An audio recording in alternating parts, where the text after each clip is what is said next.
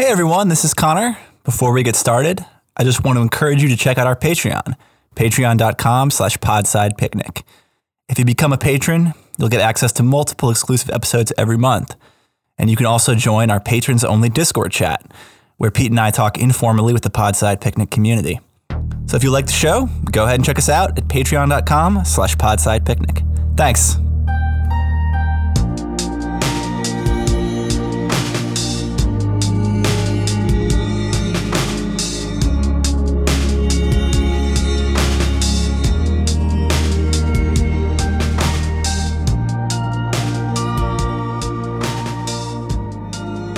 Everyone, welcome back to Podside Picnic.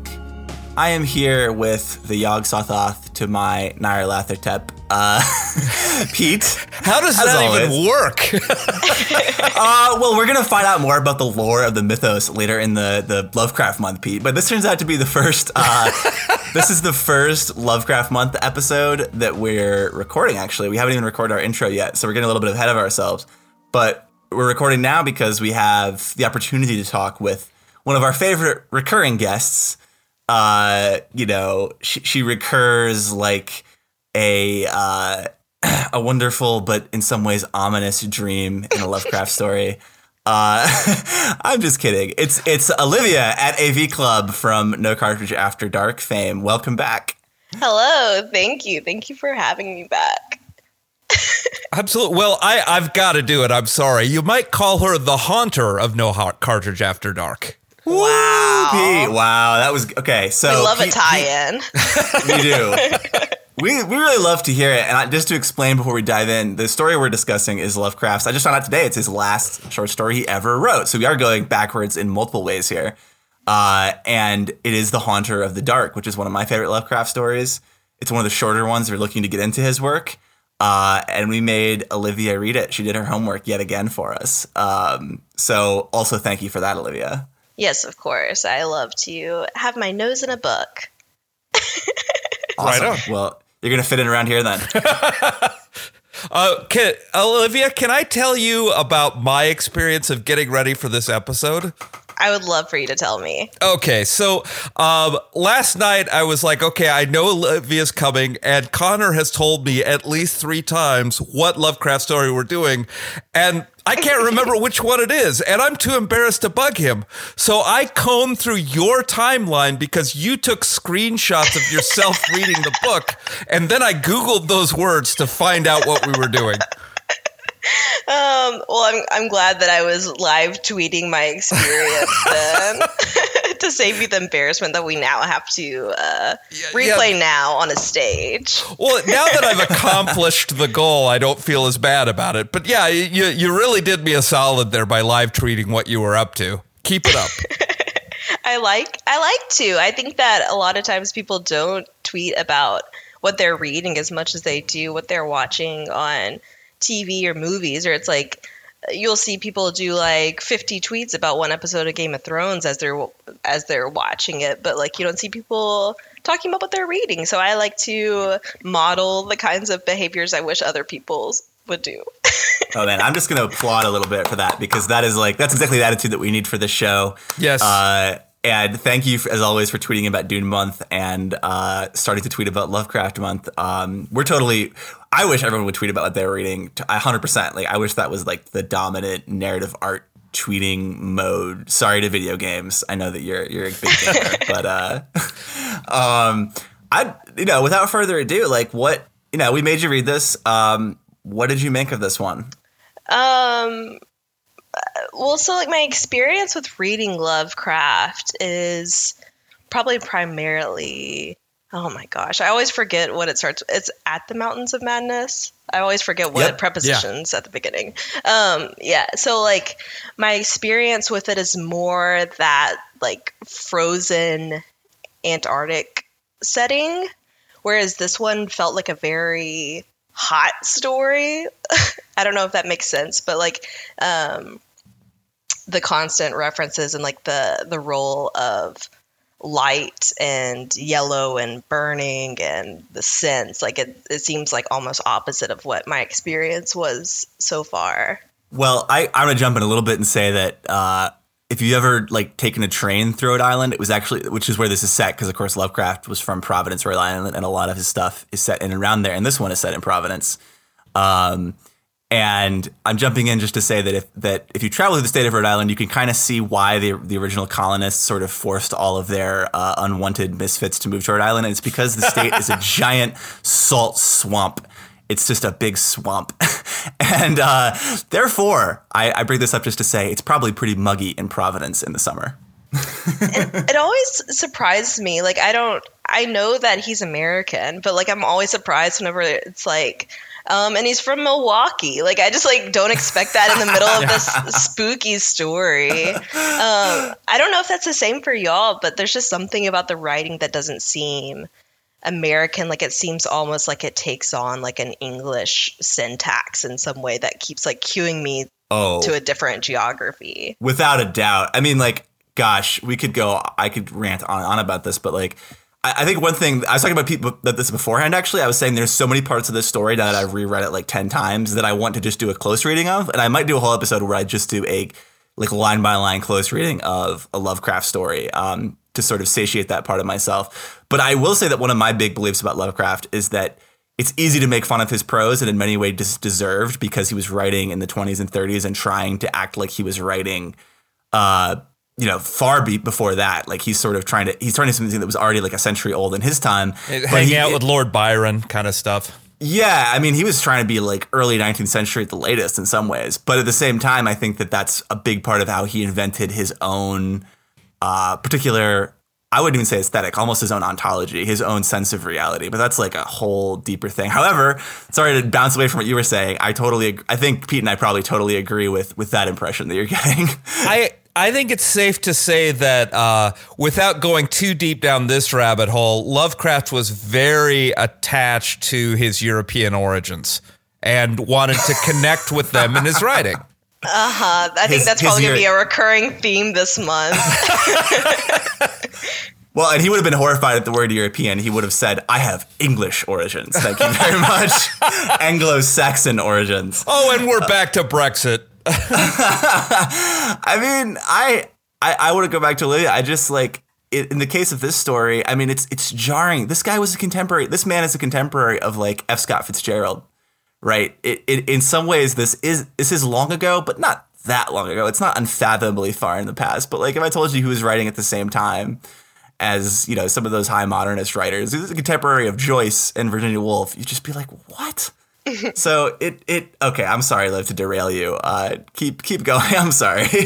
No, I mean that's exactly what I was thinking, and I think that there's a lot of things that I don't understand why his writing is appealing because I'll see something like that he uses uh, like low frequency words and a high frequency like we just like keep hearing about uh what is it like chaos and like he'll use yawn over and over again that you like don't expect to see more than like once in a story and you see it a lot.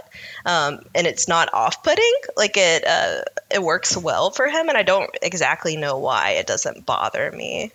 I mean obviously it bothers me enough to notice but like i like it Yeah, there, well, there's something like there's if you sat down and read Lovecraft and you're like, I am going to get annoyed, like you wouldn't have to stretch your brain muscle very much to get pissed off by this guy.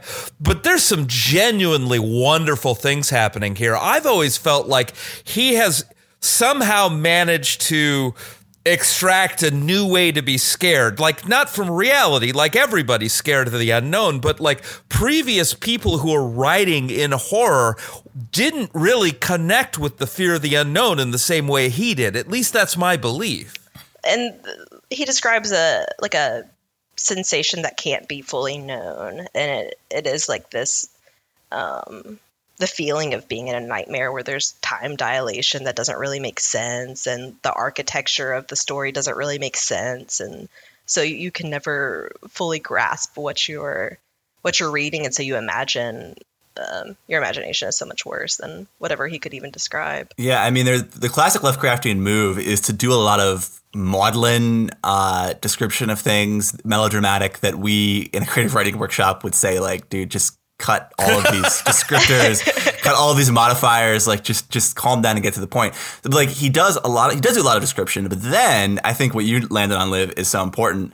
He sort of pushes beyond that, and he sort of there's a point where like he gives up on description and says like you know sort of things are stretching beyond where you can see, things are stretching beyond what you can imagine. There's always something further that sort of like magnifies and intensifies and renders unknowable all these things that he's described in like sort of classic gothic horror detail.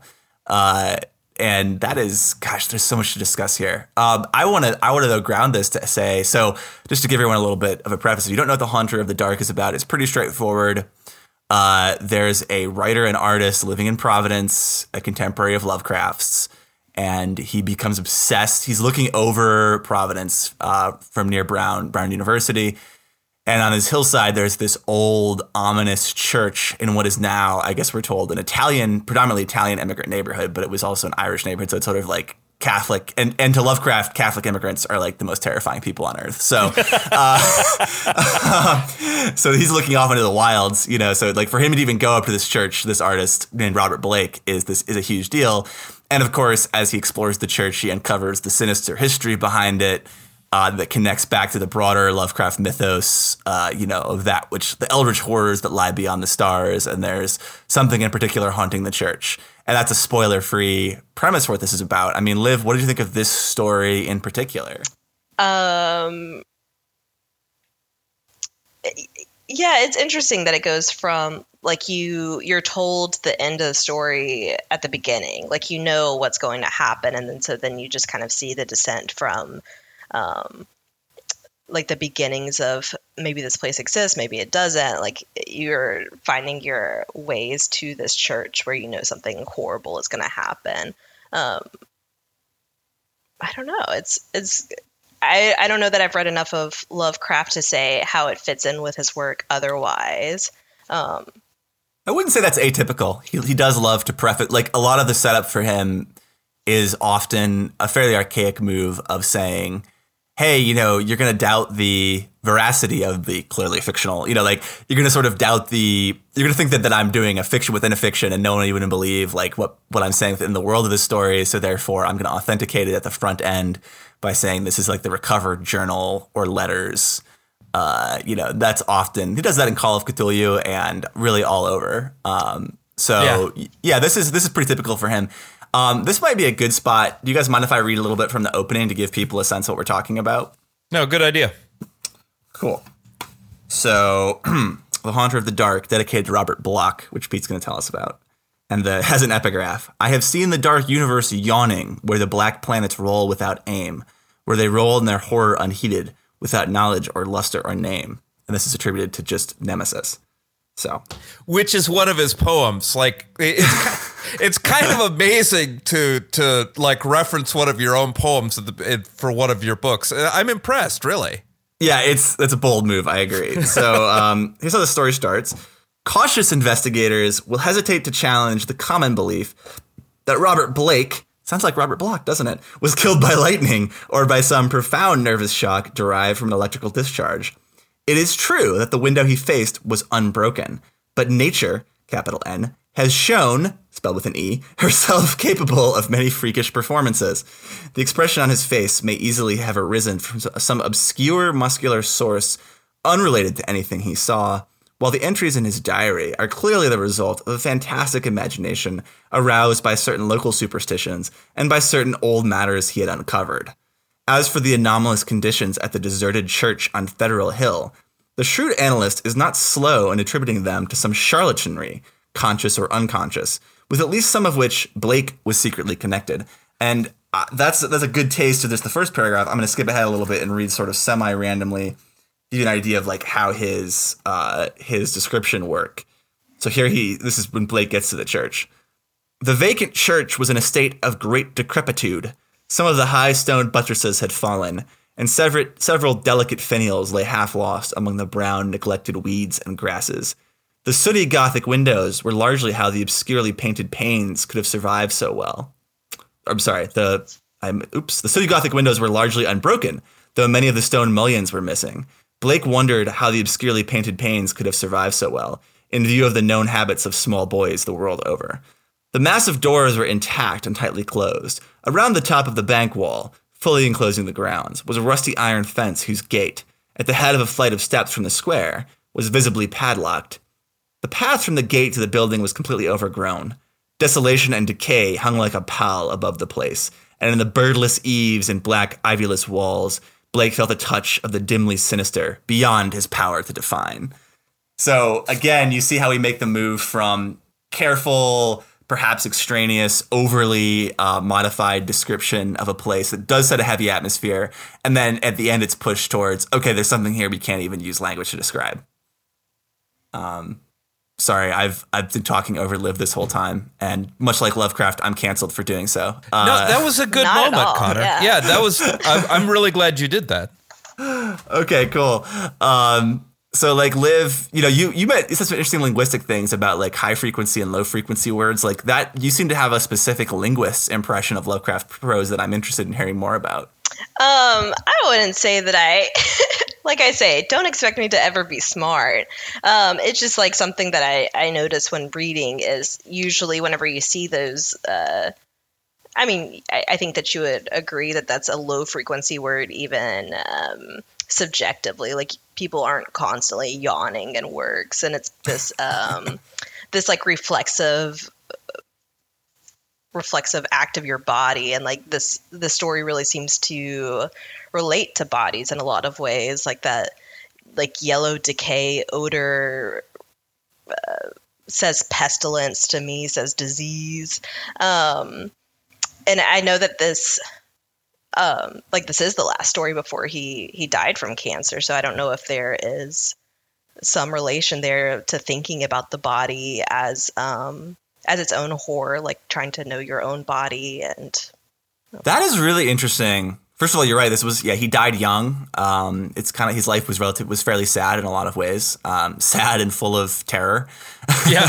kind of you know he was a very. I mean to say that he was a neurotic guy doesn't even begin to scratch the surface. But um, it, you said something really interesting, which is like to me one of my main observations about Lovecraft is there's al- there's almost never, if ever, any sexual energy in his stories. He's like very desexualized, and probably I mean, he, he may well. I don't want to speculate too much, but he may well have been asexual. I, I don't know, or just deeply repressed. I don't know how that works, but like, um, he, you know, I think of him as abstracting a lot from the from the body. But you make a great point, which is that a lot of the sort of the physical horror the constant feature and decay and the disgust of the creatures that he imagines that are sort of like indescribably awful. Like that can be read, you're totally right, uh, as thinking about the horror of one's own body, just abstracted to sort of like this cosmic horror plane. And I hadn't thought about that at all. That's very interesting. it just seems different from the other work that I've read from him in that it's like not so much about the the archaeological like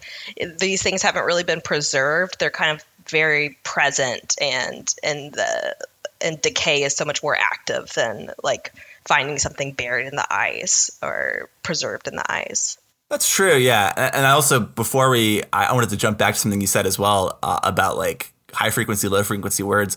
If you, you probably have picked up on these jokes already a little bit on Twitter, but like if you read enough Lovecraft, there are specific modifiers that he uses over and over and over again in his work that are highly, that are like, he owns them essentially. I would say at this point, like Lovecraft owns the word cyclopean.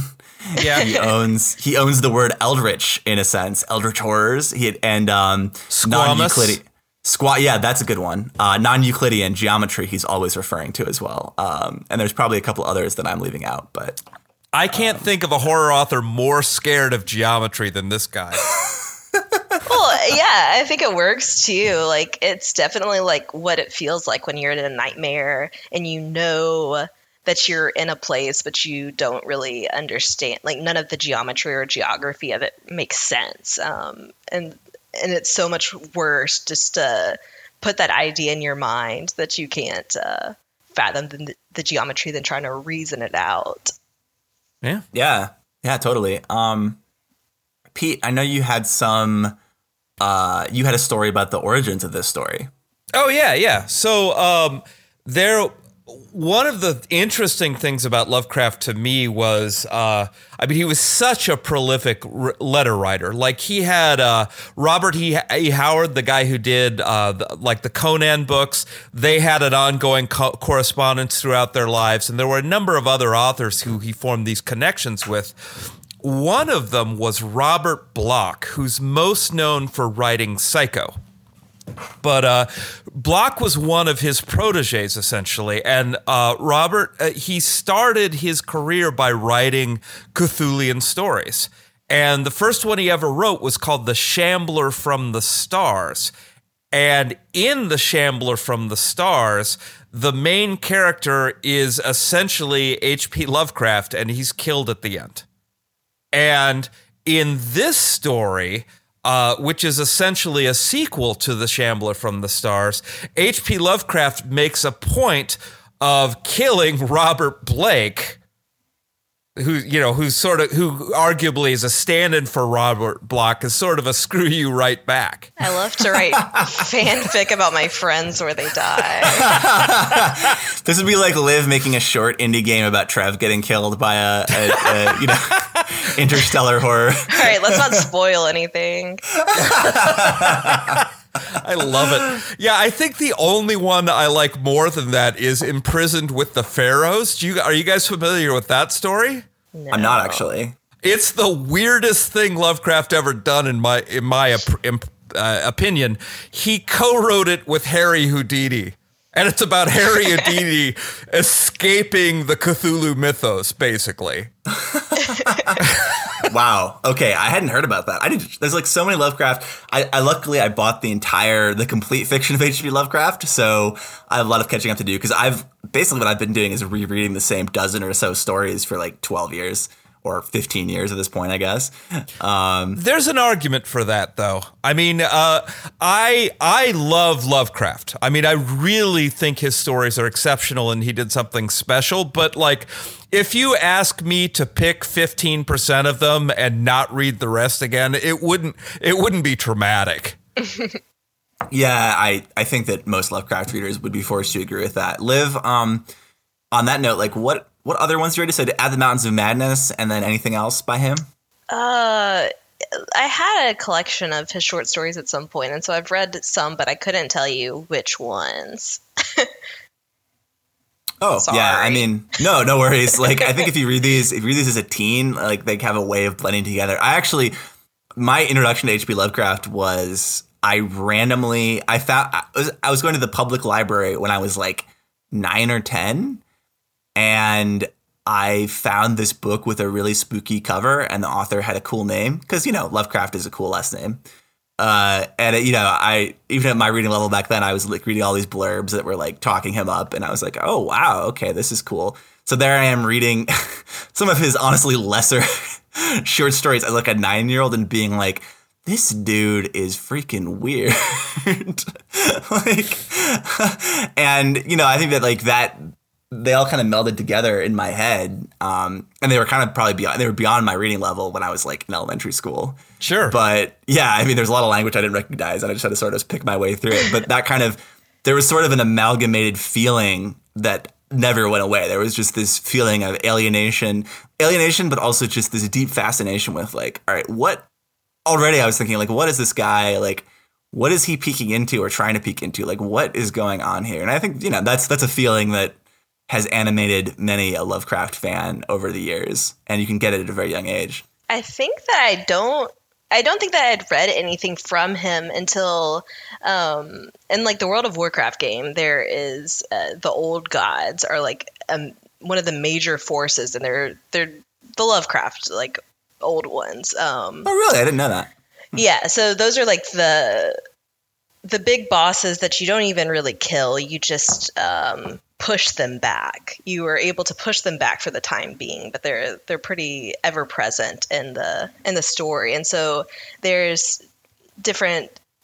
Only one of them is in the the original game, um, but like during the boss fight or whenever you're just like in the zone that it's in, like it'll whisper to individual characters, kind of like the stuff that he writes in his um, the that Robert Blake writes in his his uh, diary like the lights must not go i must destroy it. Just like it's calling to me. Just like very vague stuff it'll it'll whisper to you um like to different characters and like not everyone all gets it all at once so it feels very spooky and like you're not you never know when it's going to happen or if it's going to happen to you whenever it's in the zone um but i feel like they're some of the better representations of like lovecraft um the gods because it's not something you're really supposed to see. And so I feel like maybe they did a better job than like movies or TVs at TV shows at representing um, the horrors of Lovecraft. Yeah, you're. I think you're onto a really important point, which is that one reason that his his works work as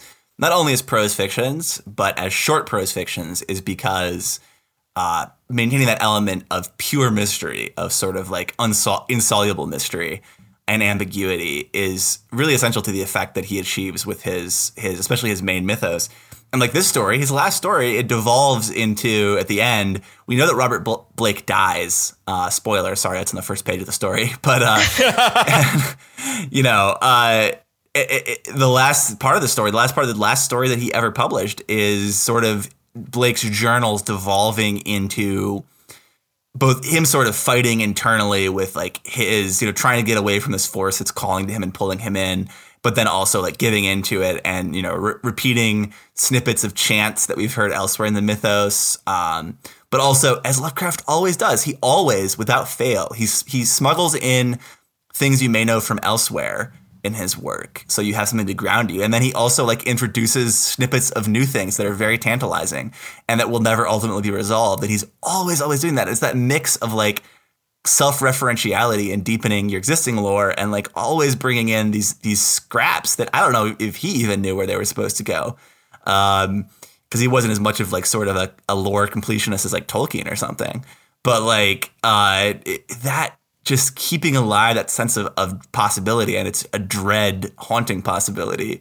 Um, that is a really fitting way for his last story to go out as sort of strange and frustrating as it arguably is i would say.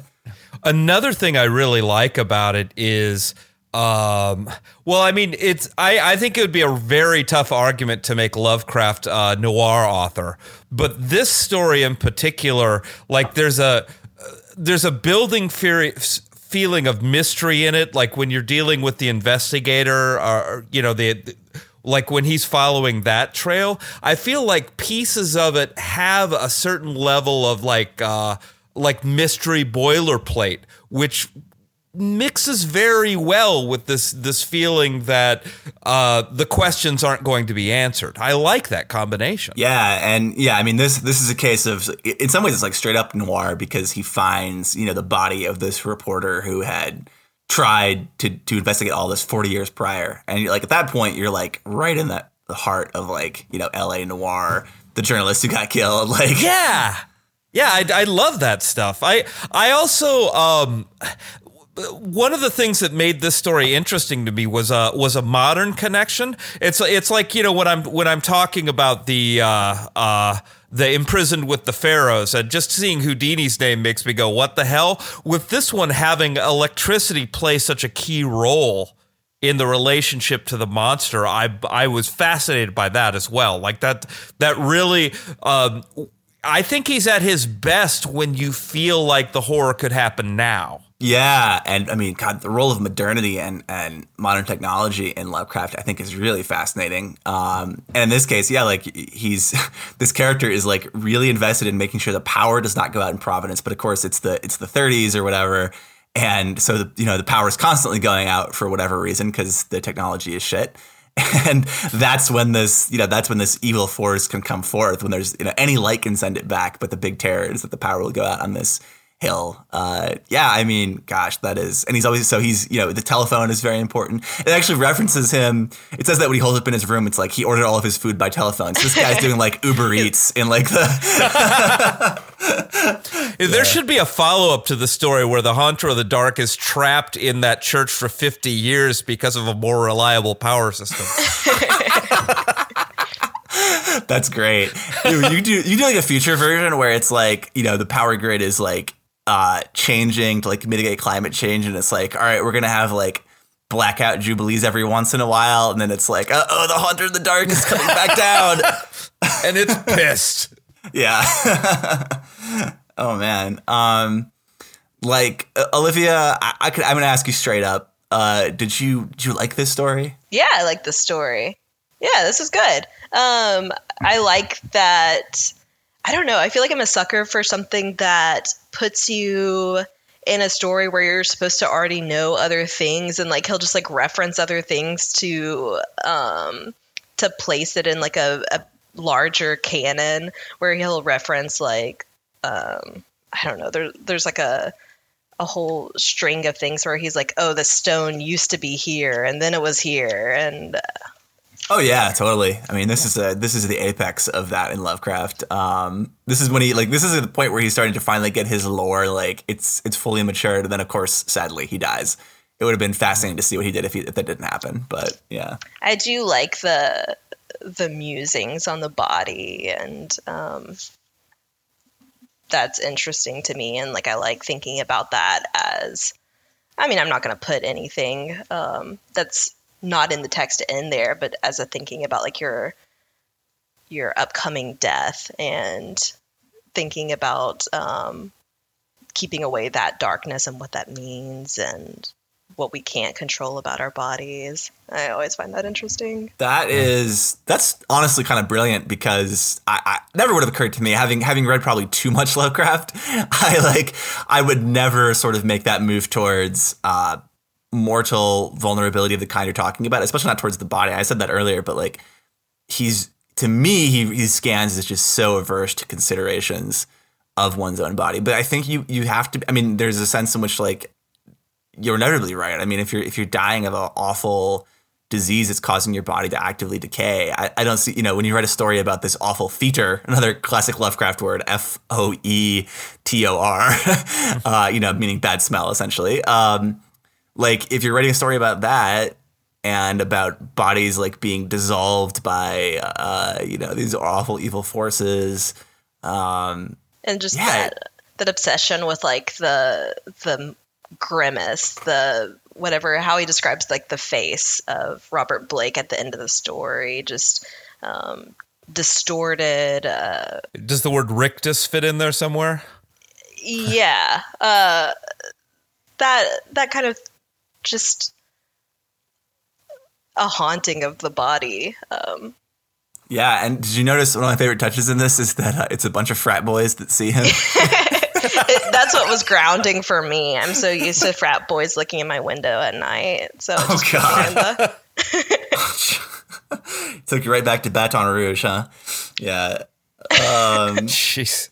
That uh, yeah. So that There's just like oh that was well, that's one thing I want to I want to talk about with Lovecraft is that like he's he fascinates me because he, he's very invested in higher education and elite institutions, and of course, famously invented his own I guess supposedly elite university, Miskatonic University in Arkham, Massachusetts. He also writes about Brown a lot in his hometown and about the Moses Brown School also in his hometown. Like he was super invested in in, in a very again a very British way in like the centrality of these prestigious institutions of intellect and learning and how they could tie into like unearthing mysteries. And what's what's fascinating is like he was I'm gonna talk about this more later in the month, but he was like very déclassé in a way because he was from a family that had a very waspy family that had some money and lost a lot of it when he was a child and um, really declined in their class standing. And he could not attend uh, a fancy private school, let alone university. And in fact, he dropped out of high school. He never got a high school diploma. Yeah. Um, and so, like, it's interesting to see him, like, you know, putting rooting this character in this idyllic neighborhood near Brown University, having inter- interaction with the university as, as happens throughout his stories um, like like on the one hand, Lovecraft was obsessed with like these terrifying vistas of reality. On the other hand, like he was had this brooding resentment that he did not get to attend an elite uh, or any university, um, and I find oh. that very endearing with him. Yeah. He clearly on some level mistrusts science and education. And i mean you like that's that's hardly a deep cut. It it shows up again and again in his stories that uh, science is as much the problem as the solution in a lot of these situations. Like if everyone would just shut up and stop digging these tombs up we'd be fine it does seem like the that the character in the story is very culpable for his fate in a very direct way, which you would ex- that I wouldn't expect. Um, like you would think that this this horror should be um, available to anyone and not this one person who was foolish enough to seek out this church and to to disturb the stone and whatever um, that like he seems directly responsible for his fate in this Yeah, and I think uh, as Pete would Pete would probably remind us that's that's a fairly classic, like both especially with when you synthesize it with the science, like being, and of course Robert Blake is an artist, not a scientist, but he's he's academically inclined, and like between the between the science. Uh, doing the the Tolkien move, the dwarves delved too deep. You know, the scientists went too far, which goes back like at least to Frankenstein, right? And uh, between that and like the biblical sort of harsh moralism of deserving your fate, like that that in many ways, this is maybe Lovecraft at his most classically horror. Is that a fair statement, Pete? Oh yeah, yeah, absolutely. I he he was very he was very focused on the limits of human behavior and how we bring these things on themselves. It's like I wouldn't I wouldn't particularly call him Christian, but I would call that viewpoint very puritanically informed. Yeah, I mean, I think to call Lovecraft like a very strong puritanical Calvinist, whether or not he went to church or believed in God, is a pretty fair statement in a lot of ways. yeah, well, and I mean, it's like his his flaws are what make him so interesting. Like, I I wouldn't wish his life on anyone, but like all of those things being rejected from the school like um, having having trouble be, being out during the day so spending a lot of time doing astronomy late at night. Like there are all these little things that make him like the perfect vehicle for this sort of horror and and like we're all the better for it I can't even imagine how online this guy would be if he were alive. Oh god! like he'd be trying to peer out the window, and he'd have to take his mag- MAGA cap off so that he could open the blinds. I just feel like he would be like on the the X board on 4chan, literally all day oh, long. oh yeah, definite 4chaner. Yeah, we probably were sp- like it, because the internet didn't exist. We got some really interesting fiction instead of a bunch of really awful posts. So that's probably like that's thank you for not existing in the 20s and 30s internet. like, it, like, imagine like the haunter of the Chads. I mean, he'd be a nightmare. That's amazing. Oh man. Um, Olivia, did this make you want to read more Lovecraft and explore further? Uh, explore, explore further. Wow. Yeah. that was that was Lovecraftian, and then I did weird spellings in my own head. Um, do, do you, does this make you want to go further into his uh, his canon? Yeah, I mean, like I've always intended to to read more. It's just uh, knowing knowing what's good, knowing what to expect, because you never know when you're just going to run into something completely racist, and you're like, oh, this is this is one of the racist ones, one of the explicitly yeah. racist. That's like ones. you named your cat what? yeah. Well, I mean, I think that like unfortunately his bigotry has come out in pretty much every story that I've read at various points. Uh, Even in this story, like I, I knew it was set in Providence, and then he like kept referring to the Italians in the Italian church. I was like, wait, uh, are they, are they in? Like, did he he travel? Did I miss that? And like I looked back, and it's like, no, he he truly cannot comprehend that these people are are in Rhode Island with him. Right. I mean, it, it's so quaint now to, to like to, it's, it's it, we can make easily make jokes about his anti-Catholic immigrant bigotries, which you know he was uh, so much of his ire throughout his writing was directed at Italians and Irish Catholics. Uh, and it, it's a, it's a joke at this point, but it's like that any, I mean, this is, I think this is so central to him and we'll have to dive deeper into it, but like any otherness, any kind of separateness from, from his sense of selfhood and it, just, he could not handle it. And that's in some, so many, so many ways where the fiction comes from. Um, at least in this one, uh, you know, it's it, it it's just it's quaint rather than like oh boy, but yeah. So, Olivia, I have a question for you. We have uh, one of the things about Lovecraft is we have a number of fans of the Cthulhu mythos uh, roaming around who have never even touched one of his books because the culture has responded like so strongly to him. There are Uh, like there are bands that like Iron Maiden is into H.P. Lovecraft, uh, Metallica, like just a, a whole bunch of bands. There's there's video games, there's card games, there's board games. There's just so many ways to access what he's done, at least in part do you have a relationship with any of those other things? Like, have you were you into any any uh, Cthulhu Mythos style songs, or have you played any of the video games or anything like that? Uh, I mean, definitely. Whenever it was in World of Warcraft, like those were my favorite bosses. Like you have Yogg-Saron, who is like a boss that is completely made up of mouths. Um, so it's just like this giant mouth monster and then there's Cthulhu who is like a giant eyeball monster so like that's kind of how I got introduced to it like the whole tentacles and uh, mm-hmm. spookiness so like that appeals to me I don't know if I I don't know I think that so much of what I love has been informed by Lovecraft but not maybe a direct representation of it um I mean, obviously, someone like Guillermo del Toro has been informed by Lovecraft, but I don't know that he has um, directly referenced anything yet. I know that he was like trying to make a At the Mountains of Madness movie adaptation, but uh, yeah, that stuff keeps popping out in the Hellboy movies, for example. Yeah, um, but uh, as far as like a, I don't know. Are there are there big ones that I'm forgetting? or in the oh. in the mouth of madness that uh was that John Carpenter? Yes. Um, that movie, I, I love that movie, and that's obviously informed by Lovecraft. Um, yeah, I mean, either the thing is definitely informed by Lovecraft. Yeah. Oh yeah. Yeah. Like. Did you watch any of those 80 movies like uh, Reanimator or From Beyond? Yeah, yes, I've seen Reanimator. Um, Okay, probably not the best example of high culture to throw out there, but you know what I mean. It's well, that's like the horror that I love, and I think uh, that's part of what Lovecraft can give you is that it's very um, poorly defined because it needs to be poorly defined to be scary, and so then you get these messy representations which actually do something interesting. There's no oh, they're fun. Yeah, there's no straightforward way to represent it. So it it does something interesting. Whether or not it's good uh, is um, is debatable sometimes, but I'd rather watch something interesting than something good but somewhat dull.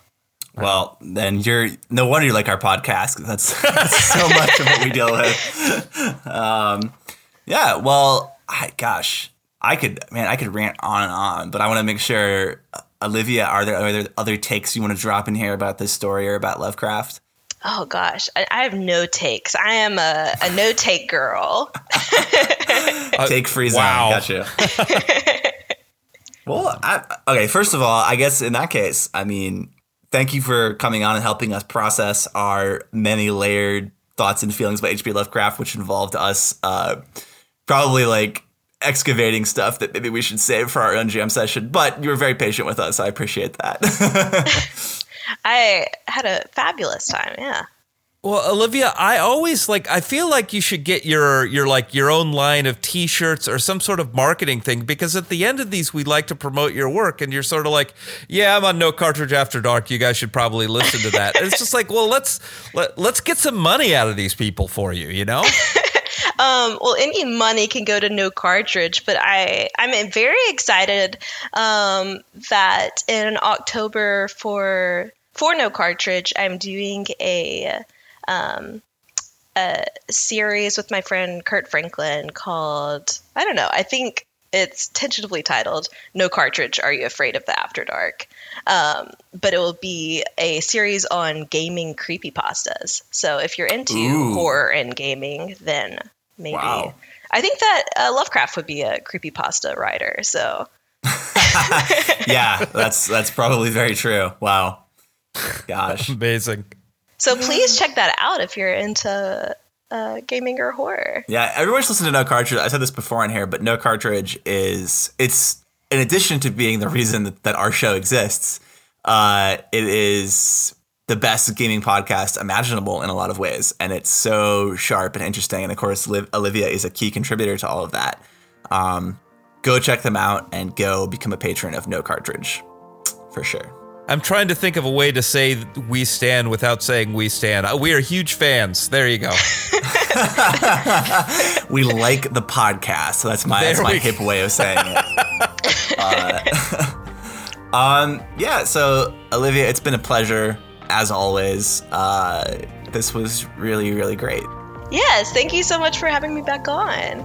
Absolutely. And and we will invent another reason soon. Oh, I can't wait. You're gonna get more homework, young lady. So, Oh, I, I love homework. all right, take care, everyone. Thank you. Thanks. Bye.